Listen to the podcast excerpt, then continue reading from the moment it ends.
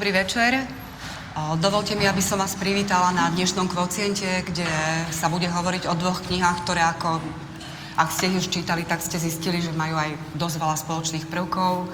Teda nie je úplne náhoda, že sme vyberali práve e, tieto texty ako podklad pre dnešnú diskusiu. Ide o spisovateľku Mariu Ferenčuhovu, ktorá e, doteraz vydala tri básnické knihy. E, táto štvrtá je tak trochu iná imunita, ako boli tie doterajšie, ale vo všeobecnosti možno povedať, že je to autorka, ktorá bola prijatá kritikou až na niekoľko málo e, kritických e, prípomienok e, veľmi prajne a ktorá predstavuje už dnes po týchto štyroch básnických zbierkach hlas, ktorý nemožno prehliadnúť. Zdá sa, že jej sparring partnerom bude celkom nádejný hlas Michala Talu, o čom sa teda bude ďalej hovoriť. Ale ešte predtým by som predstavila svojich dnešných hostí. Začala by som od dámy. Po mojej ľavej strane sedí Veronika Rácová, ktorá pôsobí na uh, Univerzite Konštantina Filozofa v Nitre. Uh, vedľa nej sedí uh, Jaroslav Šrank, ktorý pôsobí na uh, Pedagogickej fakulte v Bratislave. Dobrý večer. A napokon vítam medzi nami Juraja Briškara, ktorý je aby sme to mali regionálne pestrejšie z Filozofickej fakulty Prešovskej univerzity. E, navrhovala by som, aby sme začali hovoriť predsa len o e, autorke, ktorá e, má toho viac za sebou, aj preto, že táto kniha, posledná zbierka, ktorá sa volá Imunita, bola označená za literárnu udalosť, takže mo, možno by mohol každý sám za seba najskôr povedať, že či ju naozaj vníma ako takýto text, ktorý si zaslúhuje našu pozornosť, alebo možno, že aj v kontexte predošlých kníh je to len pokračovanie toho, čo bolo. Že Jaro, poprosím. Tak, e, použila si to spojenie literárna udalosť a to je asi ten kontext, cez ktorý by som začal ja, ale nepadne k tomu nič závažné z mojej strany, len toľko, že mm, to spojenie som v súvislosti s touto zbierkou počul asi trikrát alebo štyrikrát, alebo prečítal si a podobne. A jediné, čo ma na ňom zarazilo, je to, že mm, ten reklamný jazyk e, sa v tomto kontexte tak masívne objavil. A ešte navyše e, striedalo sa to s, povedzme, istými osloveniami od e, redaktorov literárnych časopisov o napísanie recenzie. Všetci už o tej knihe buď vedeli, alebo všetci vedeli, že to je literárna udalosť. Ja som ju ani len nevidel, ani som nevedel, že sa pripravuje takáto kniha. A teda zaskočil ma v istom zmysle tento, tento jazyk. Tým nechcem povedať, že by to bolo a priori nepatričné vyzdvihovať túto knihu alebo ako. Len to, že sa objavoval s takým veľkým predstihom predtým, než kniha bola ešte vôbec, vôbec e, teda na svete alebo obehu. Zdá sa mi, že takéto prieniky asi nie sú úplne najšťastnejšie, najmä ak napríklad si na ne zvykneme a budeme ich považovať. Poezia nie je vec udalosti nejakej sezóny a, a prosto takýchto krátkodobých cyklov. A, no, toľko asi k tomuto. No, napriek tomu predsa len by som uh, doplnila tú otázku. Keď už je na svete, tak uh, ju vnímaš ako? Mám, no, prečítal som si ju, rozmýšľal som nad ňou, stále nad ňou rozmýšľam, čiže keď e, aj tu niečo poviem, tak to skôr budú veci nejaké v, v rovine nejakých pracovných hypotéz o tej knihe. Čiže je to samozrejme e, knižka na rozmýšľanie a na premýšľanie. Po, po, myslím, že poskytuje viacero, alebo ak teda mám zase ja použiť hyperbolu, tak množstvo podnetov. A určite na nej nachádzam aj mnoho zaujímavého. Asi sa k tomu dostaneme, tak zatiaľ by som možno už to nerozpýtával ďalej. No, eh, ja by som to vnímala tak, že naozaj meno poetky Márie Ferenčuhovej je už určitou akoby autorskou značkou aj v tom ohľade, čo si spomenula na začiatku, že jej tvorba je príjmaná viac menej eh, pozitívne. A práve takto nejako vzniklo asi to spojenie, že literárna udalosť roka, ale takisto to, čo Jaro pomenoval, mi príliš pre, prekážal, hej, taký ten možno až marketingový jazyk toho, uh, že literárna udalosť roka. No a keď mám za seba povedať, že ako som vlastne tú knižku vnímala, tak uh, uh, musím povedať, že tiež som o tejto knihe veľmi veľa rozmýšľala. Vlastne uh, ty si ju ponúkla na recenzovanie. Uh, ja som ti povedala niečo v tom zmysle, že uvidím, ako ten text nejako zarezonuje so mnou a stalo sa to. A odvtedy uh, sa udialo čosi také, že jednoducho neprestajne som o tejto knihe musela uvažovať.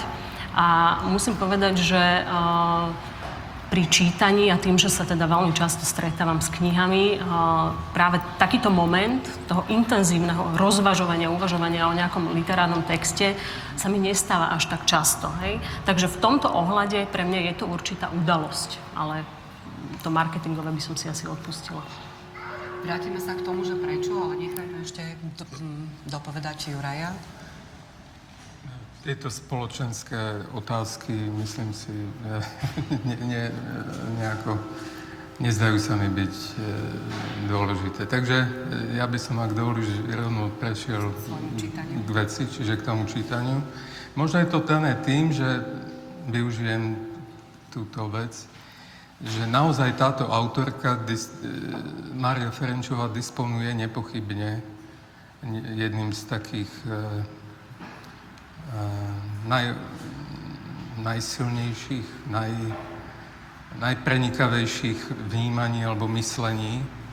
Otázka je, ako sa uplatňuje tento analytické vnímanie. Ja, z môjho pohľadu je to, to, čo je pre mňa blízke, je to ten analytický prístup, ktorý je tam priam takým e, majstrovským spôsobom e, predstavený, ale musel by som sa vrátiť. Pre mňa tá kniha je, e, tak ako e, sa väčšinou hovorí, že sú dve svetové vojny, ale v skutočnosti to je jedna svetová vojna s 20-ročnou prestávkou, tak e, pre mňa je to tak trochu A a B. Mám na mysli tú knihu Ohrozený druh a túto knihu Imunita. Pre mňa sú to dve strany, ako sa to hovorí, dve strany jednej mince. Pričom tú knihu Ohrozený druh vnímam e, o mnoho s väčšími výhradami. A to, a to preto, e, pretože ten problém, e, proste to je kniha, nechcem tu, neviem, či môžem odbočovať, tak odbočím, povedzme, tak je, je to, vrátim sa teda k tomu, to slovo ohrozenie je tam dominantné. Pre mňa, ja by som tú knihu premenul v tejto chvíli na strach.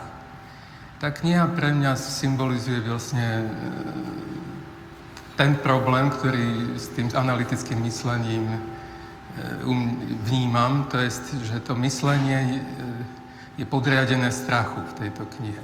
Doslova je to tam e, napísané vlastne výchova, strach, zodpovednosť a podobne. Výsledkom je vlastne, že sa to analytické mení na deštruktívne. Všade objavuje deštrukciu, toto vnímanie. Ten, tento analytický, tá analytická mysel, kam vstúpiť, je to akoby pohľad kosačky na trávu. Všade, kam príde, tak všetko je pokosené. Pričom e, ako by si tá mysel neuvedomovala, že to je jej dielo. Z môjho pohľadu myslím si, že človek zodpovedá za to, čo vidí úplne. Či ja v tejto chvíli zodpovedám za to, čo som tam prečítal. Nie, nie autor. Takže e, a napriek tomu si trúfam e, povedať niekoľko týchto poznámok. E, tá kniha B, to znamená imunita, v tej sa odohrá zázrak. Je tam slovo zázrak, ktoré v prvej knihe nezaznie ani raz. Tá prvá kniha je vlastne popretím zázraku Zázraky neexistujú, nie sa o čo oprieť, svet je pustatina ako z nejakého e, Hieronima Boša alebo čosi podobné. E, e, proste sú tam, dom je v podobe lepky, tak ja neviem už, čo ešte by som hrozivejšie načrtol. Mohol by som, mám tu vypísané, sú tam deštrukcie povrchov, deštrukcie vecí, deštrukcie ideí. Jednoducho, kam to analytické vnímanie zasiahnuté strachom príde, tam sa všetko rozpadáva vlastne. A tá druhá časť tej istej vojny je vlastne, eh, je vlastne vlastne prejav na tom tele, to znamená somatizácia toho problému. Zatiaľ, čo v prvom prípade je to prejavené v krajine, objektívne, e, nejaké ja cestuje vlakom a všade nachádza túto deštrukciu, tak v druhom prípade sa to, tá krajina odrazu prenesie tam, kde ju to ja nečaká, dovnútra, pod povrch pokožky. Hranicou je povrch, ale nechcem to na, načrtávať. Takže toľko možno, zatiaľ. Možno by sme mohli hneď nadviazať na uh, toto tvoje porovnanie v tom zmysle, že ak, ak by malo platiť to, čo si povedal, že uh, kniha A je, uh, nie je zázrakom a kniha B je zázrakom, tak je to vzhľadom na tému alebo motívy, ktoré sú v tejto druhej knihe aj možno dosť zvláštne. Teda a práve uh, tematizácia choroby aj so všetkými úskaliami, ktoré prináša, e, by možno, že smerovala skôr tej deštrukcii ako predošlo. Ako si to vysvetľuješ ty, Veronika? No, ja, ja by som takto, ja by som povedala, že v poezii Márie Ferenčuhovej akoby tak všeobecne, hej, ako by sme uh, nenašli tam, alebo nie je tam takmer nič nejaké, nejaké pokojné, nejaké harmonické, nejaké, ja neviem, dobré, hej. Ona je poetka, ktorá nám svet ukazuje presne, presne opačným spôsobom a tým vlastne cez tento deficit alebo absenciu ako by v nás vyvolávala túžbu práve po tom, po tom nejakom harmonickom alebo peknom. No a čo sa týka tej deštrukcie, tak to um, v zásade um, také, taký ten moment prieniku alebo nejakého narušenia je tiež veľmi typické pre, typický pre poéziu, že ona nám vlastne odhaluje, odhaluje fenomény, odhaluje nám vlastne, čo je aj pod tým povrchom. Takže nezostáva iba, iba na tom, ale, ale ide do hĺbky práve cez to, že rozkrie to akoby to škaredé, to deštruktívne vlastne aj to úvodné moto, ktoré tam je od Česlava Miloša, že sa smeruje k tomu, čo nie je viditeľné, ako keby potvrdzovalo to, čo naznačuješ, ale na druhej strane opisujú sa tu predovšetkým vonkajšie príznaky alebo situácia tela e, a jeho patologických prejavov a to aj cez uh, lirický subjekt, ale aj cez iné subjekty. Uh, asi sa nevyhneme aj tomu, akým jazykom stvárňuje tieto, tieto príbehy iných ľudí Maria Ferenčuhová čím sa nevyhneme aj tak trochu opakovaniu toho, čo už bolo známe o jej predošlých zbierkach, pretože aj predtým používala rozličné diskurzy, uh, uvažovalo sa o, aj o rozličných uh, tendenciách, ekofeminizme a podobne, ale ide mi tu skôr o to, že uh, ak, keď sa jazykom medicíny a biológie vypovedá o chorobe a navyše ešte aj v, v kontraste alebo v kompozičnom prelínaní sa s homeopatickými postupmi, ako si Jaro vnímal tieto uh, vecné záležitosti alebo formálne záležitosti v súvislosti s témou? Tak uh, ja som nestihol uvažovať na tou zbierkou v tom kontextovom duchu ako, ako Juraj. Uh, vo vzťahu k tým predchádzajúcim knižkám z istých dôvodov ma skôr práve nejaký tento pomer medzi um, tematikou a jazykom, ktorý tam je mm, zasiahol alebo, alebo udržal v pozornosti. A v istom zmysle je to teda samozrejme signalizované už tým názvom. A on je problémový vo svojich takých dvoch smerovaniach, alebo signalizuje nejakú problémovosť v oboch smerovaniach. V jednej, a to je takéto očakávateľné, že teda nedostatok imunity je asi problémom, ale myslím, že tu nejakým spôsobom možno uvažovať na to knihou aj z druhej strany, ak si vymyslíme niečo ako nadbytok imunity alebo prebytok imunity, alebo teda jej, jej prevahu. A tu sa možno dostávame k tomu, ako teda sa tu stvárňuje ten problém nejakého životného ohrozenia alebo tejto veci práve aj cez ten vecný jazyk. Pri Márii Ferenčovej sa teda áno, aj ponúka sa ho to hľadať, či už v jej mm, vzdelaní alebo predchádzajúcich knihách to jazykové zázemie jej textov v tom, že používa iné, iné jazykové diskurzy, teda rôzne odborné diskurzy, ale aj v kontexte súčasnej poezie sa o, na tom, o tom dá uvažovať. Ale vlastne mm, dá sa na o tom uvažovať aj ešte ďalej, keby sme sa trošku vrátili do, ja neviem, 80 rokov. Ja som si pri tej knižke spomenul na to, že vlastne Vojtech Mihálik má knižku Nárek, ktorá rozpráva o podobne zdrvujúcich e, skutočnostiach, o smrti e, novorodenca a o mŕtvici a subjektu, ktorú, ktorá sa s tým tiež tesne viaže. A keď som si to pozrel, tak som zistil, že vlastne aj tam Mihálik používa vecný jazyk. Nie je vyčerpávajúco, nie je všade, nie je sústavne. Tam on práve sa pokúša teda o isté také kontrapunkty s, tým, s tými inými jazykovými vrstvami.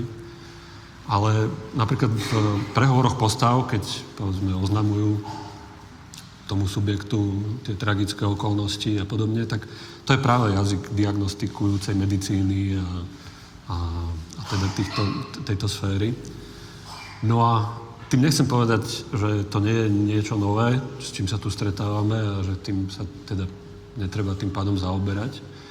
Skôr mi potom napadlo k tomu to, že či to tak náhodou nie je aj trochu symptom toho, akým spôsobom žije vlastne moderný človek, ktorý z veľkej časti a svoj zdravotný stav a existenčné, existenčné okolnosti vlastne vydal alebo zveril do rúk vedy a techniky, ktorá ich má nejakým spôsobom jazykovo spracované.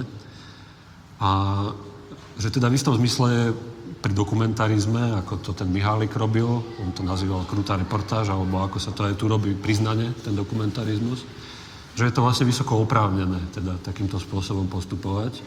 Otázka je, že potom, čo sa s tým jazykom ďalej robí a povedzme, či sa dáva do, do nejakého kontextu s inými, s inými, s inými jazykmi. No.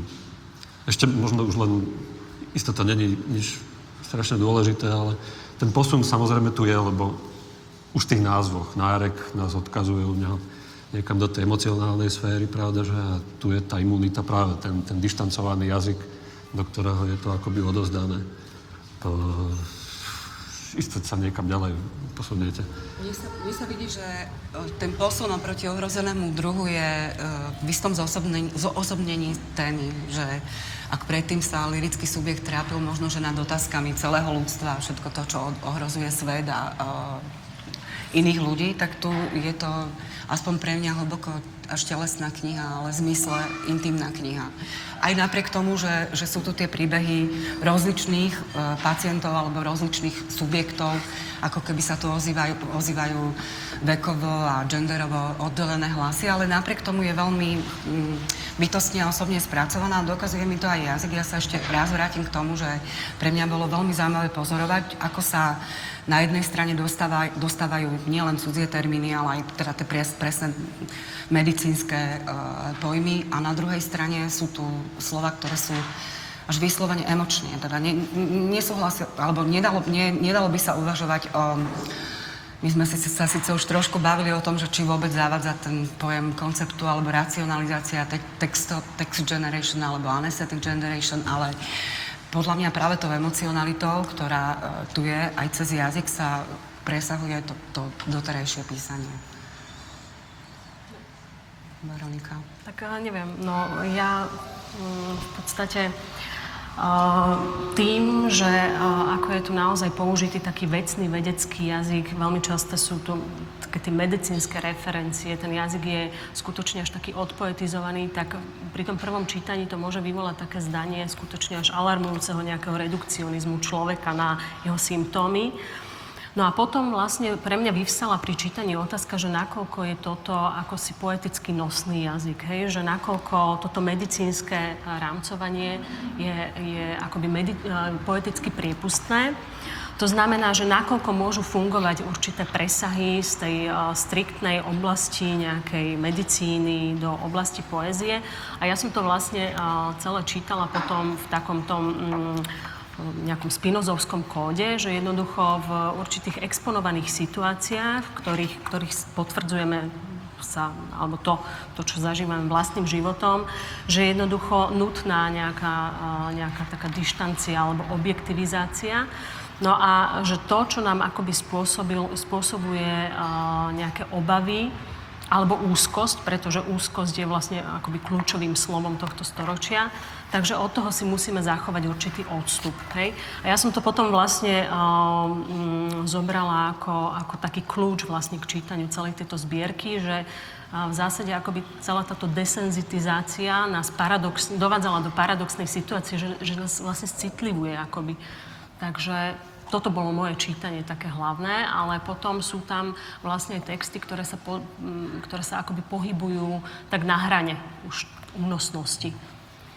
No, to je práve tá schopnosť obrany, jednak teda organizmu, ale aj schopnosť obrany možno literatúry voči týmto témam, že e, sa volí istý jazyk. A ja som, ja som spomenul, spomenula tie dve polohy aj preto, že pre mňa bolo prekvapujúce sledovať práve tú druhú emočnú, že takto som vlastne Ferenčovej poéziu nepoznala.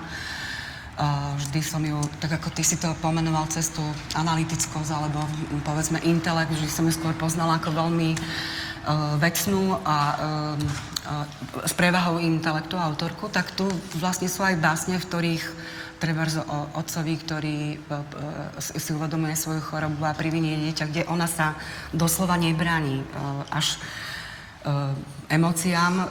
A tam je potom, potom možno, že aj, aj problém, že kedy to, kedy to už padne. Nepadlo to, ale, ale ako myslím k nejakému až sentimentu. Neviem, Juraj. No tak e, to analytické som, e, na čo tu narážame, na tá vecnosť, dokonca na prebale je to zvýraznené, myslím, v tom texte tam. E, predsa v každom človeku sú dve mysle, dvaja ľudia, dvaja pole ľudia. Jeden myslí analyticky a druhý je taký ako na, na základe podobnosti. A tieto dve tieto dva módy myslenia sa neustále, ten mytologický je zatlačený, povedzme posledných 300 rokov iste, ale povedzme teraz ako by sa prebudil ako drak.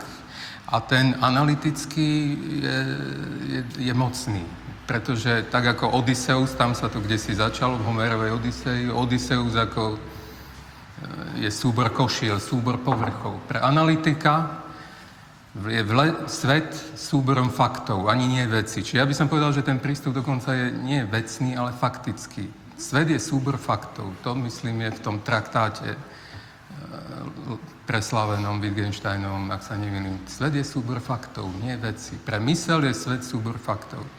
Pretože s nimi môže potom operovať. Môže, keď som pri slove operovať, tak tu sa operuje, celé domy sa tu operujú v tej prvej, v tej zbierke A.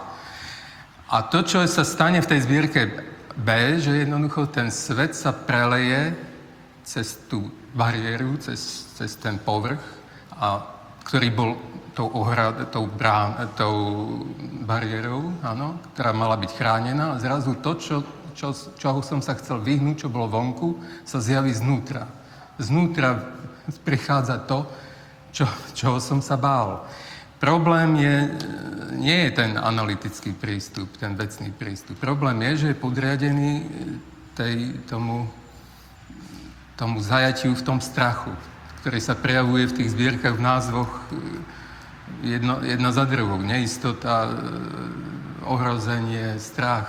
A ak ak takto vníma potom, ten, to nie je odiseusský prístup. Odiseus jednoducho s tým, tým mečom výťazí. Tuna je e, vopred odsúdený ten, kto uvažuje e, v mene strachu, vopred odsúdený vlastne na, na prehru.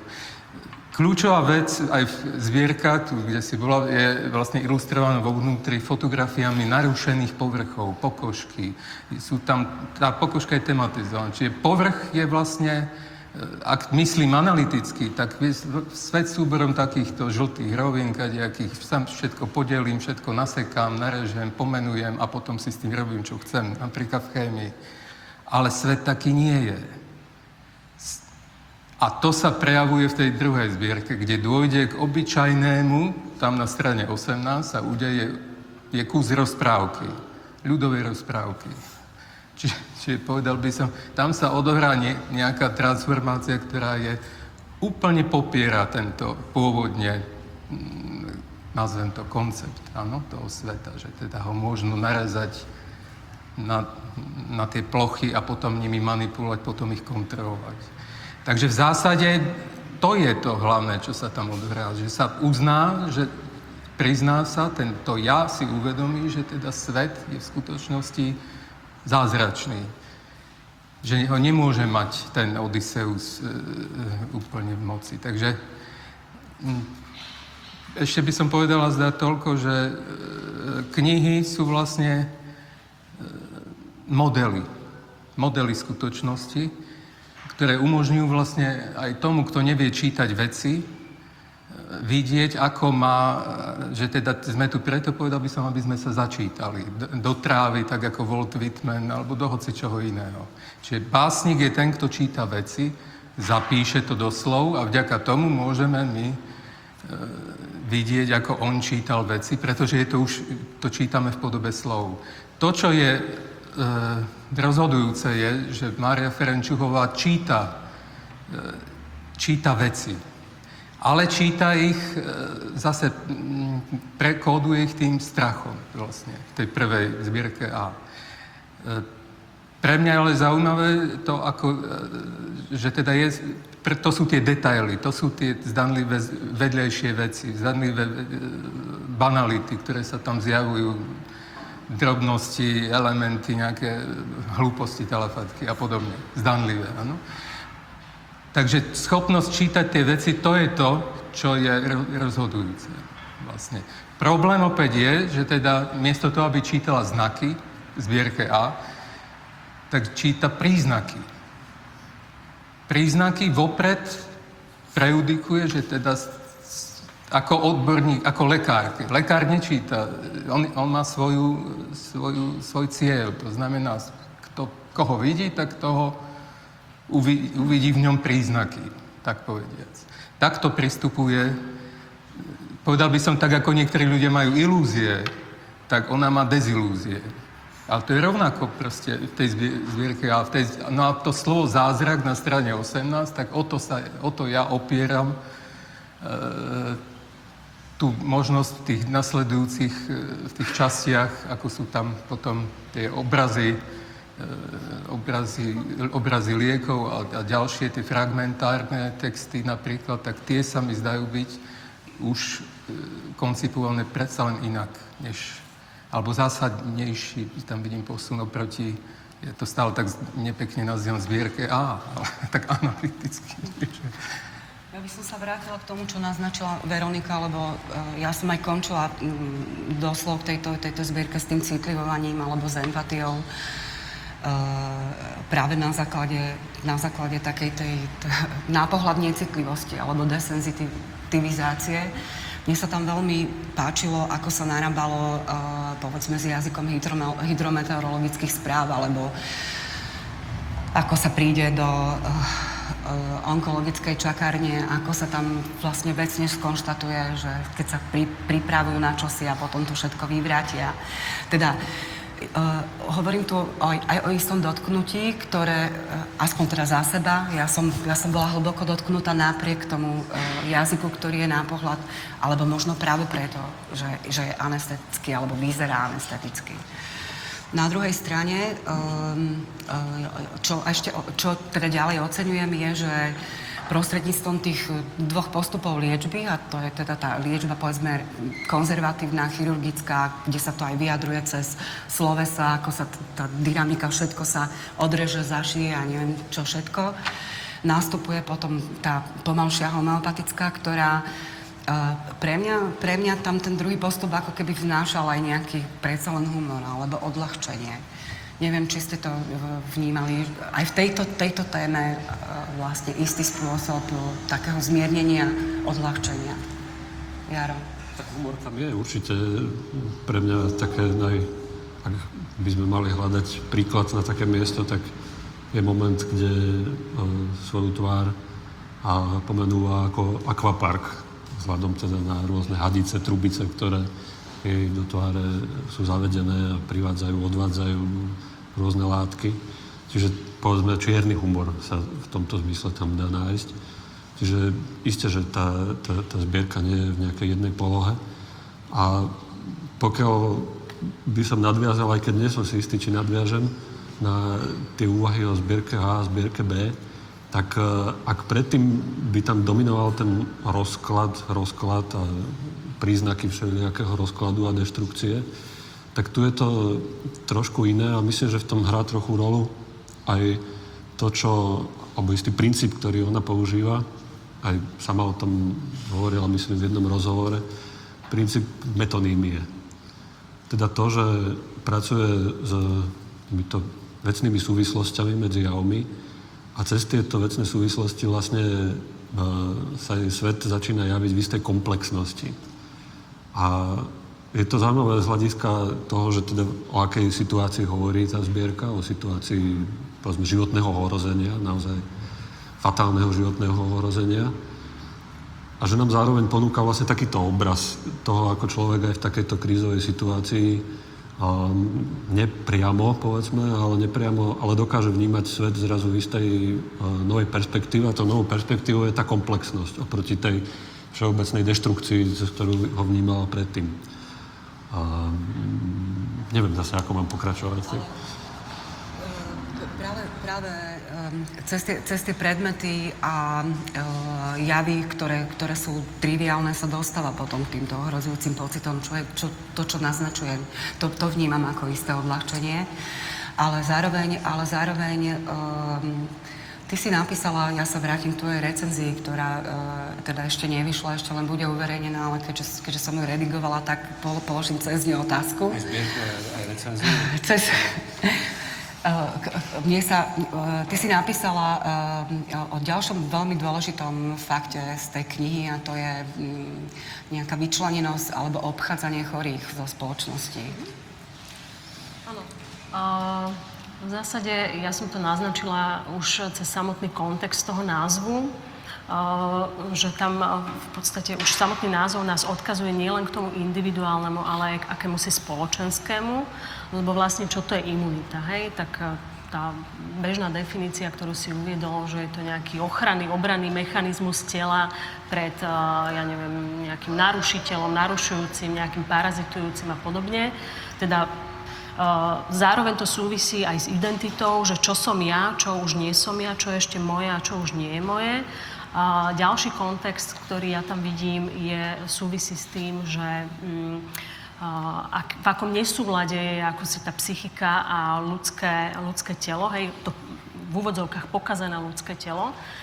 A uh, mne vlastne tento názov ešte veľmi uh, niečím evokoval uh, slovo intimita, a intimita v tom zmysle, e, že e, jednoducho, ako je chorý človek, ako si pozbavovaný e, intimity, aj v tom zmysle, že jednoducho to telo, a ona to myslím má v tej časti fragmenty, že to ľudské telo sa z nejakého objektu, dajme tomu túžby, čo môže byť v poézii, sa mení na akýsi objekt ošetrovania starostlivosti. A tam sa práve stráca, akoby posúva tá intimita. Ale zároveň táto zbierka v mnohom odkrýva, podľa môjho názoru, aj také otázky, ktoré súvisia s hodnotou a sebahodnotou toho chorého človeka. Veľmi výrazne súvisia aj s jeho identitou a sociálnou identitou a nejakou vyčlenenosťou zo spoločnosti, pretože v texte TR2, to, to sú vlastne tie iniciály a, a vek, tak ona tam jasne uvádza, že, že vlastne čo spoločnosť potrebuje. Spoločnosť potrebuje zdravého, integrovateľného jedinca, hej, pretože spoločnosti sú vlastne chorí ľudia na nič, akoby.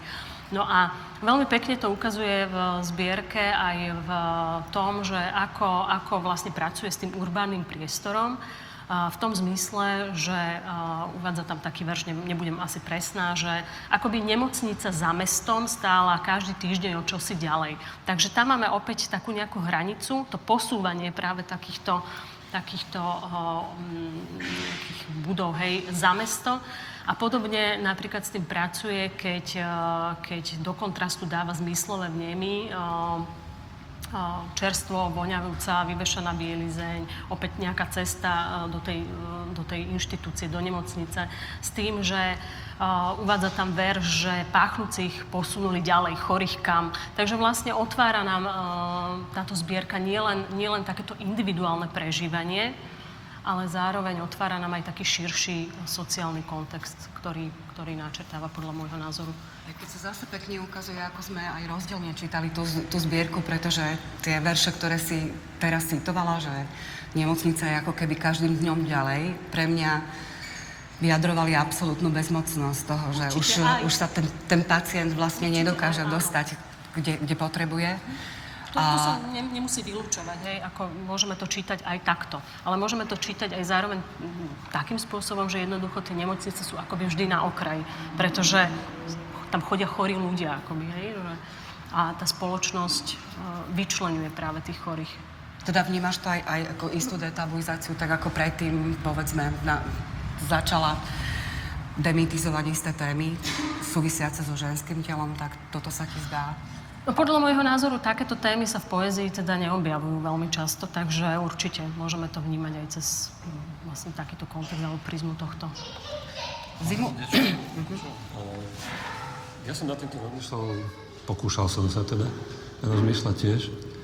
A mm, trochu som sa pri tom musel zastaviť, lebo mi napadlo, že Isté vieme to vnímať aj vo sfére týchto tematických posunov, ale že či to je vlastne dôležité v poézii, takáto honba za témami, ktoré ešte neboli spracované, alebo takto ešte neboli spracované, alebo kde, kde ešte ďalšiu tému zobrať, aby to bolo zaujímavé. Že, či to je správne položená otázka. Ja viem, no, preháňam.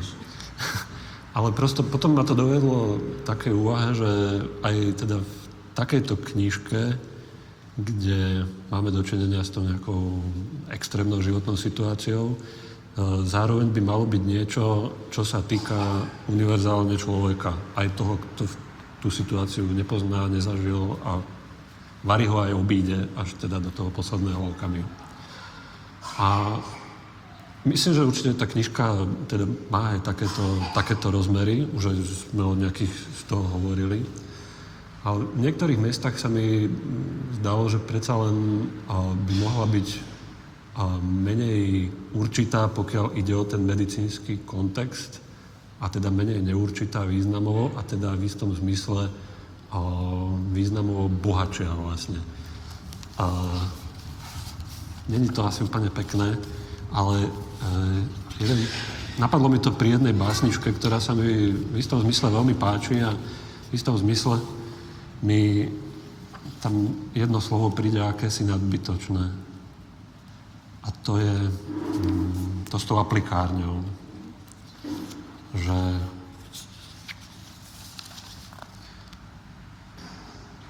v aplikárni pohodlné kreslá ako v kaderníctve, rozhovory o počasí, politike a nových liečivách, kým natečie, niektorí prečítajú knihu, pospia si, zjedia desiatu, možno už o hodinu všetko vyvrátia. To prvé slovo natoľko priamo určuje ten kontext, v ktorom sa ten text odohráva, že v istom zmysle akoby obmedzoval teda interpretačné možnosti toho textu. Mám, niekde na pozadí sa mi objavuje strážaj to, ako on teda pracuje s náznakmi a, a vy, vyvolávaním rôznych interpretačných možností. Samozrejme, Maria Ferenčová nešetra, šetrí slovami, ale niekedy som mal pocit, že možno ešte a isté ušetrenie by zároveň znamenalo isté významové obohatenie toho textu. Ak viem povedať, čo chcem povedať. Nadviažem aj na, na, na tie témy, ktoré si spomenul. Samozrejme, že to, to, že niekto spracováva alebo detabuizuje nejakú tému, ešte nemusí nič znamenať, čo sa týka hodnoty textu, ale takisto by sme sa mohli baviť aj o postupoch alebo o forme. To, čo sme trošku už rozdiskutovali pred kvocientom. Čím by som aj prešla k tej druhej knihe, teda e, k, k debutu, básnickému debutu Michala Tala, Antimita, kde e, v podstate, keď sa pozrieme na ten text z formálneho hľadiska, tak by sme mohli povedať, že mnohé z vecí alebo z postupov sa tu opakuje, alebo aj pri Ferenčovej by sme mohli povedať, že sa opakujú e, postupy, ktoré sú známe z iných textov. Takže keď by som nadviazala na e, to preberanie diskurzov je v podstate jedno, že či to je jazyk biológie, medicíny, alebo či to je jazyk informačných technológií, jazyk virtuálnej reality, stále ide o to uplatnenie depoetického iného jazyka. Takže Odtiaľ vyplýva moja otázka, e, e, v čom je e, napriek tomuto opakovaniu postupov, Juraj, pre teba Michal Talo zaujímavý alebo prínosný básnik? Tak ešte by som predsa na tú imunitu, na ten pojem mňa zarazilo, že tá zvierka bola krstená. Taká správa sa v tlači zjavila krstená dezinfekčným roztokom. Takže to je nepochopenie imunity, povedal by som. E, imunita nie je nejaký obranný, tak ako ja to vnímam, nejaký val, ale práve schopnosť e, prijať ten svet taký nejak, a vtedy už nepotrebujeme žiaden bal. Nepotrebujeme si neustále ako dokazovať, udržiavať tie plochy, tie naše hranice. Čiže prijatie aj, aj z tej druhej polovice, no, toho rozprávkového sveta. Takže mm, v zásade je imun... Áno? No a... Ty si sa vrátil k tomu. Áno, áno, a teraz sa vrátim. Je tam, sú tam mnohé, evidentne, už názov je takým echom. Evidentne tá, táto zbierka Antimita je napísaná premyslenie, cieľavedomo, rozdelená. Vidno, že je nejaké pred, potom je nejaké čosi, potom je nejaké po antimite. Áno? Čiže je tam to, sú tie texty pekne rozdelené. Čiže sú pod kontrolou toho autora. A to je tak trochu problém keď, ma, keď sa snaží mať človek tie veci pod kontrolou, ako som, ako som to tu hovoril. E, Prečo to považuješ za problém? No, pretože keď mám veci pod kontrolou, tak uh, sa dozviem len to, čo sám viem. Nedozviem sa viac. Nemôžem urobiť objav. A objav vzniká zaujatím, vlastne stratou kontroly keď sa niekto kúpe vo vani, a to ľudia robia bežne, a väčšinou na nič neprídu. A to preto, lebo majú nad tým kontrolu. Zatiaľ, čo Archimedes evidentne stratil kontrolu a rozbehol sa, áno, a od, preto máme Archimedovú vetu. Keď mal upratané Fleming, mal by nad vecami kontrolu, tak by tam nemal tú pleseň v tých Petriho miskách a na nič by neprišiel. Základ je stratiť kontrolu pri poznávaní ja neviem o žiadnom objave, ktorý by nevznikol vlastne stratou kontroly. Ale Takže, poézia, nie je len poznávanie. No, z môjho pohľadu zrejme je to taký zúžený či rozšírený, ľavý, pravý, neviem aký, takže e, je, chápem umenie ako e, legitímny prostriedok pre poznávanie. Pra, tak je obhajiteľné vlastne pre mňa umenie s vedou a s čímkoľvek iným. Pre, a myslím si, že tak umenie aj je schopné objavovať. Veď sa to aj deje. Ten objav prebieha tak, že nájdem vysoké v nízkom. Napríklad v tých detailoch, áno, že te, alebo v niečom, že začnem čítať, ako som hovoril, tie veci. Tak to je objav. Veď Archimedes sa správal tak trochu ako básnik. Začal čítať vodu. Zrejme nie je veľmi čistú navyše. Takže evidentne básnická situácia. Každý objav je básnická situácia. Feynman, fyzik, dostal Nobelovú cenu za to, čo si všimol v jedálne, keď hádzal nejaký opitý študent taniere, on si všimol tú rotáciu. Zatiaľ, čo všetci ostatní sa kontrolovali a videli opitého človeka. Tak on videl tú nádhernú rotáciu. Takže v skutočnosti objavy sú estetický fenomén. Najlepší matematici vlastne, oni nepočítajú tak ako my, ale oni majú vzťah k tým, k tým číslam. A, takže takto, op, nebudem ďalej týmto smerom pokračovať, e, sa vrátim k tvojej otázke a poviem, že e, je to opatrne e, vlastne, opatrne napísané tie texty a to je ich výhoda a súčasne aj ich nevýhoda vlastne takéhoto prístupu. E, sú precízne vystavané, e, sú postavené doslova, pre, prevažujú tam abstraktné pojmy. To znamená, ten odstup, ktorý je u Marie Ferenčuhovej dosahovaný aj v konkrétnostiach, aj v detailoch, aj v tých vaniach napustených vodou, takých archimedovských, áno, tak tu je dosahovaný za pomoci, alebo s pomocou teda e, cudzích slov. Cudzie slova sú, preto nazývajú cudzie, že zabezpečujú odstup. Kto začne hovoriť, cud, mohol by som, tak, kto začne takto hovoriť, tak okamžite vytvorí takú stenu 4 cm hrubého skla. Ale každý chápe, že je to nezmyselné. Každý to hneď... Áno, tým nechcem povedať, že tu sa tu sa postupuje opatrne a ten odstup je zabezpečovaný skôr jazykom, než autorom. Ty si to, Veronika, vnímala tiež takto? Tak ten odstup tu určite je, okrem, okrem toho jazyka, uh, um, okrem toho, že je vlastne uh, opäť taký odpoetizovaný, že je tam množstvo abstrakt, tak uh, ten odstup je zabezpečený vlastne zabezpečený nie je úplne pekné slovo, ale tak, tak nejako ho použijem. A práve a, použitím gramatické osoby. Hej? Väčšina tých textov je v druhej alebo v tretej osobe. Nájdeme tam, hlavne v tej poslednej časti, aj nejaké to kolektívne my.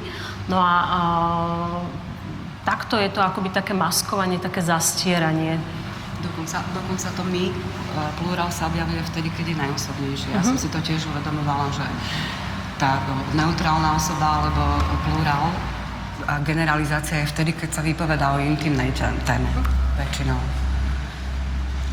Ale uh, celkovo, teda na tvoje čítanie sa pýtam ešte? Tak uh, vidím, vidím tu aj nejaké tie styčné body práve s, s tou zbierkou samozrejme Marie Ferenčovej, o o čom sme hovorili teda už predtým. Uh, ak by som to mala porovnať nejako s tou textovou generáciou, hej, uh, tak uh, v zásade uh, tam sa môžeme stretnúť aj s ironizáciou, aj s vtipom, s nejakými textovými kolážami, inštaláciami a podobnými vecami. A za, zároveň je tam veľmi tak výrazne akoby vyzatvorkovaný subjekt, hej, a, a ten text pripomína možno takú nejakú rizomu, že to centrum môže byť kdekoľvek, tak e, práve u Tala mi to príde tak, že je to odlišné písanie, že ak tam má ironizáciu alebo vtip, tak je to zjavné, tak je to priznané. Mm, ak e, teda o, alebo o nejakej rizomatickej rozplivovosti takisto nemôžeme hovoriť, pretože to centrum je tu zjavné a to, to je vlastne oscilácia okolo určitého nejakého takého ľubostného vzťahu, hej. A zároveň teda o subjekte, o tom som už hovorila, takže, takže také to bolo také nejaké moje základné čítanie, ktoré by to vymedzovalo moži, možno voči uh, ostatným. Veľmi časté je slovo absencia alebo deficit uh, nekomunikácie práve vo vzťahu k nemu. Uh, vnímal si to ako Jaroty, uh, ten, tento Tak mne sa zdá, že celá tá zbierka je vlastne o komunikácii, alebo zaoberá sa komunikáciou, alebo nekomunikáciou, alebo povahou komunikácie, alebo schopnosťou človeka komunikovať, alebo nekomunikovať a podobne.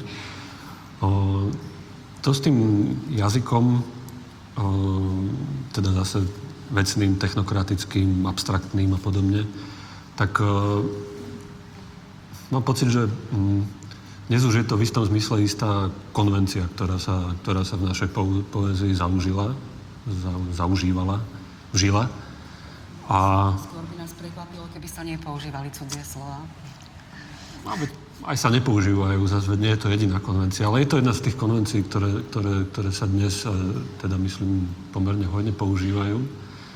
A v istom zmysle je to samozrejme v poriadku, lebo no, myslím, že keď sa ona utvárala, tak uh, vtedy to bol v istom zmysle nový jazyk v tejto poézii, či už uh, vzhľadom na nejaký civilizačný uh, priebeh zmien alebo vzhľadom na predchádzajúcu poéziu, expresívnu a podobne. A v istom zmysle teda jeho um, udomácnenie u nás bolo čosi ako kritika jazyka, ktoré, ktorý sa v poezii používal.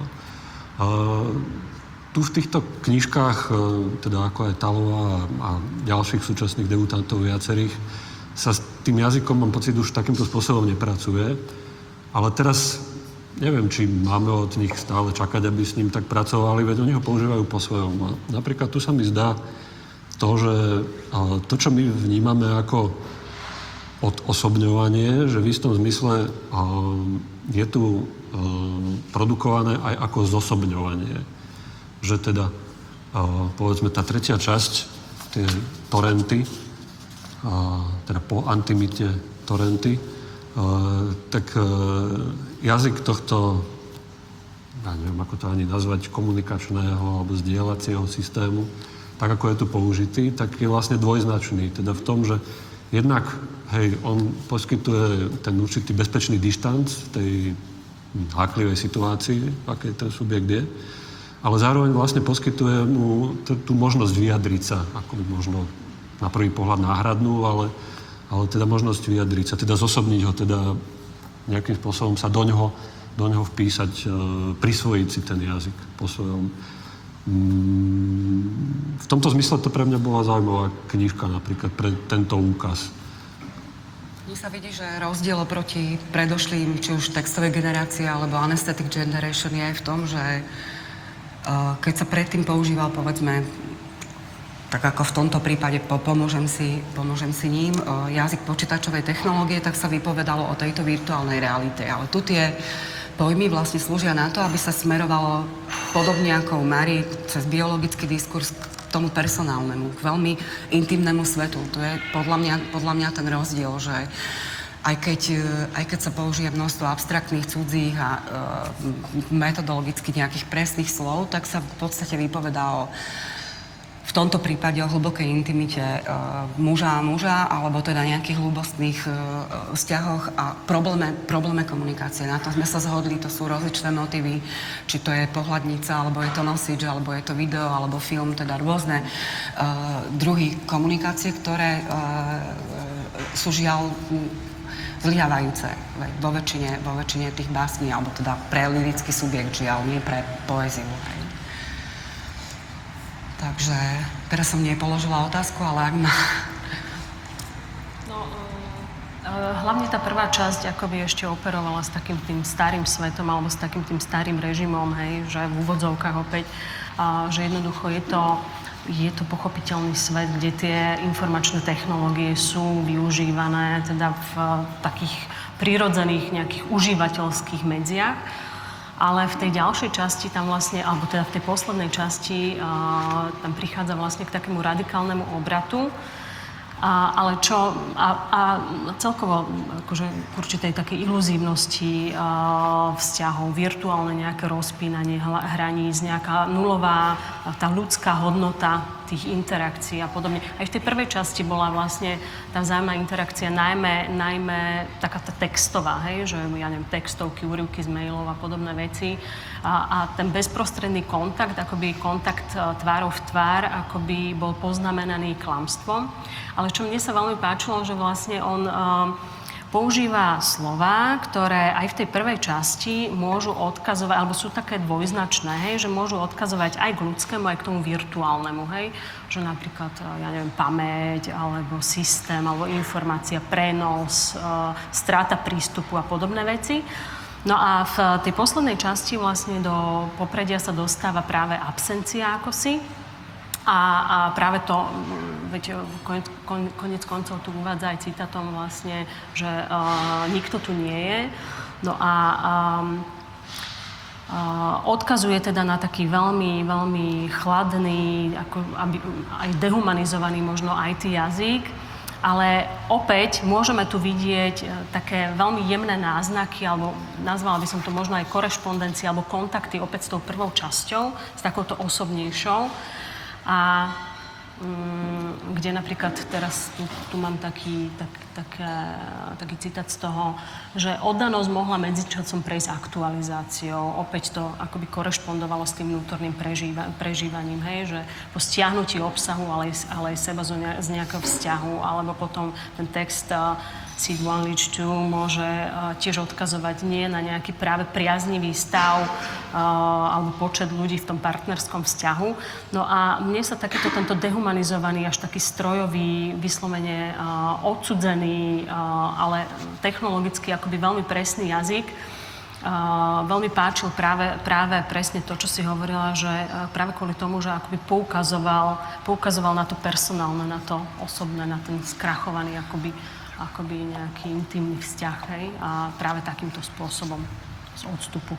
No a možno je, to, možno je to potom nejaký spôsob vyjadrenia aj talovej generácie, neviem, ktorá vlastne s tými technológiami prichádza denodene do kontaktu a oni vlastne sú nejako pomenovaní ako net generation, hej, že jednoducho tak, takto, takto vnímajú a môžu prežívať svet a v tom zmysle sa mi to zdalo byť tiež veľmi zaujímavé a výpovedné.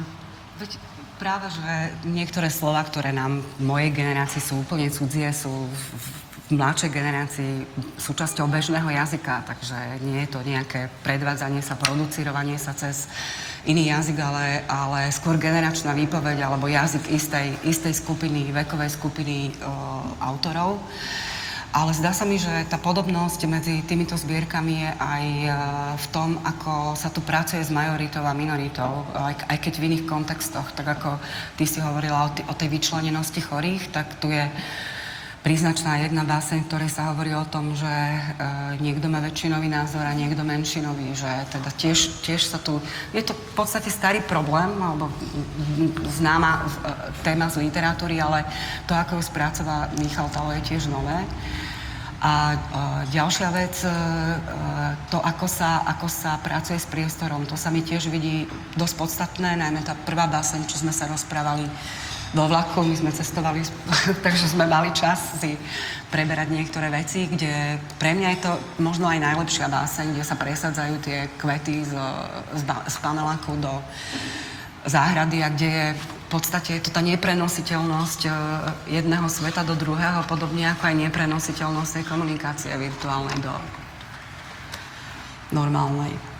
Že Juraj, ak chceš nadviazať, lebo tebe, ty si... sa nájsť E, ten text, ja neviem hľadať, takže uh,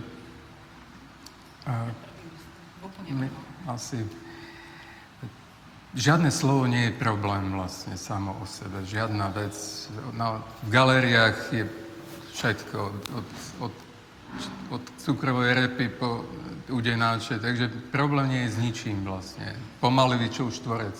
Takže problém nie je so žiadnym slovom. Pro, po, Problém je vždy v tom spôsobe, v tom, v tom texte, ako sa tie slova stretnú. Ak sa, ak by som sa teraz ja odpútal a začal hovoriť vysoké slova, národ a, a tak a podobne, a vlast, tak e, mohol by som si myslieť, že hovorím niečo významné, ale bolo by to prázdne. A bolo by to prázdne preto, lebo som neurobil tú obetu, ako to nazývali kedysi Gréci, kto neobetuje Bohom, bude k obeti donútený násilím. To je zákon, povedal by som, ktorý platí aj, aj v prípade písania, že jednoducho veľké sa musí vždy objaviť e, v malom. Ak sme hovorili v spomínanom čase, aj si spomínala Čechova, tak vlastne u Čechova, Čechov je možno to najlepšie, čo bolo napísané kedy, tak e, tam on musí veľa, veľa tých plesnivých kabátov tam opísať, kým, kým e, začne v pavilóne 6 e, zaznie slovo skutočnosť. Bez tých kabátov by to slovo skutočnosť bolo vlastne prázdne. E, narážam teda, že to vysoké musí byť neustále objavované v nízkom. To dôležité musí byť neustále objavované v malom. To je to, to sa odohráva v galériách, to sa odohráva e, vlastne v textoch, kdekoľvek. Tam je ten, tá prvá línia, to boisko, kde, kde tí, tí hráči vlastne stoja sami nad predmetmi, ktoré musia vysvetliť. Najťažšie nie je vysvetliť, čo je to narratív, bez toho sa dá aj pomerne úspešne vydržať. No, najťažšie je vysvetliť, čo je pohár s vodou alebo voda. Áno, definovať. Čiže moje otázky by boli jednoduché. Čo je pero, čo je stôl, čo je okno, áno, čo je kvet.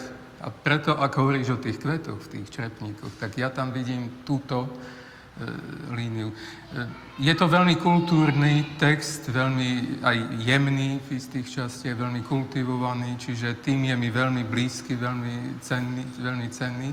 Ale kultúra ako súbor povrchov nám vlastne zabezpečuje, aby sme boli ľuďmi tak, takmer bez vlastného pričinenia. Ale tvorba je priestor, kde jednoducho musí ten človek e, urobiť tie objavy. Musí sám seba ako človeka objaviť v tých talafatkách, tak povediať, v tých plesných kabátoch, v tých hlúpostiach, v tých ničotnostiach, bezvýznamnostiach. To je to naj, najťažšie. Čiže tá multiverbalizácia, ktorá, ktorú tam sledujem, vlastne zabezpečuje tu, ten odstup takouto metódou. Ano? Keď poviem viac slov a ešte k tomu slov, ktoré sú pomerne abstraktné, tak nepochybne získam odstup. Odstup, všetci sme za odstup vlastne, všetci sme za vedomie, za to spoznať. Ale ak si naznačila ten text, v ktorom sa zjavia nejaké črepníky, tak to je presne to, prečo to zrejme funguje v tomto, v tomto texte. Pretože to abstraktné bolo zrazu objavené, nejako e, synonymizované alebo podobne uplatnené niekde veľmi, veľmi dole. Niekde tam, kde zvyčajne význam nikto nehľadá. Tak asi tak. by som... Myslím, že tá debata ukazuje, že naozaj by sme mohli pokračovať v otázkach do nekonečna, ale ak máme nechať priestor aj e, divakom, tak e, pokiaľ nechcete sa vyjadriť týmto, ešte k týmto dvom znepokojivým knihám, ktoré takto implikujú ďalšie a ďalšie otázky, tak môžeme ponechať priestor, alebo ak ešte chcete dopovedať niečo za seba.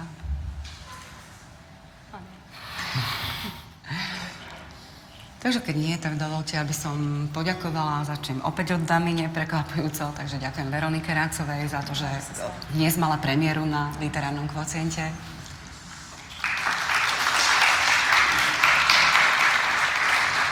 Trošku naruším systém, takže ako druhému poďakujem Jurajovi Briškárovi.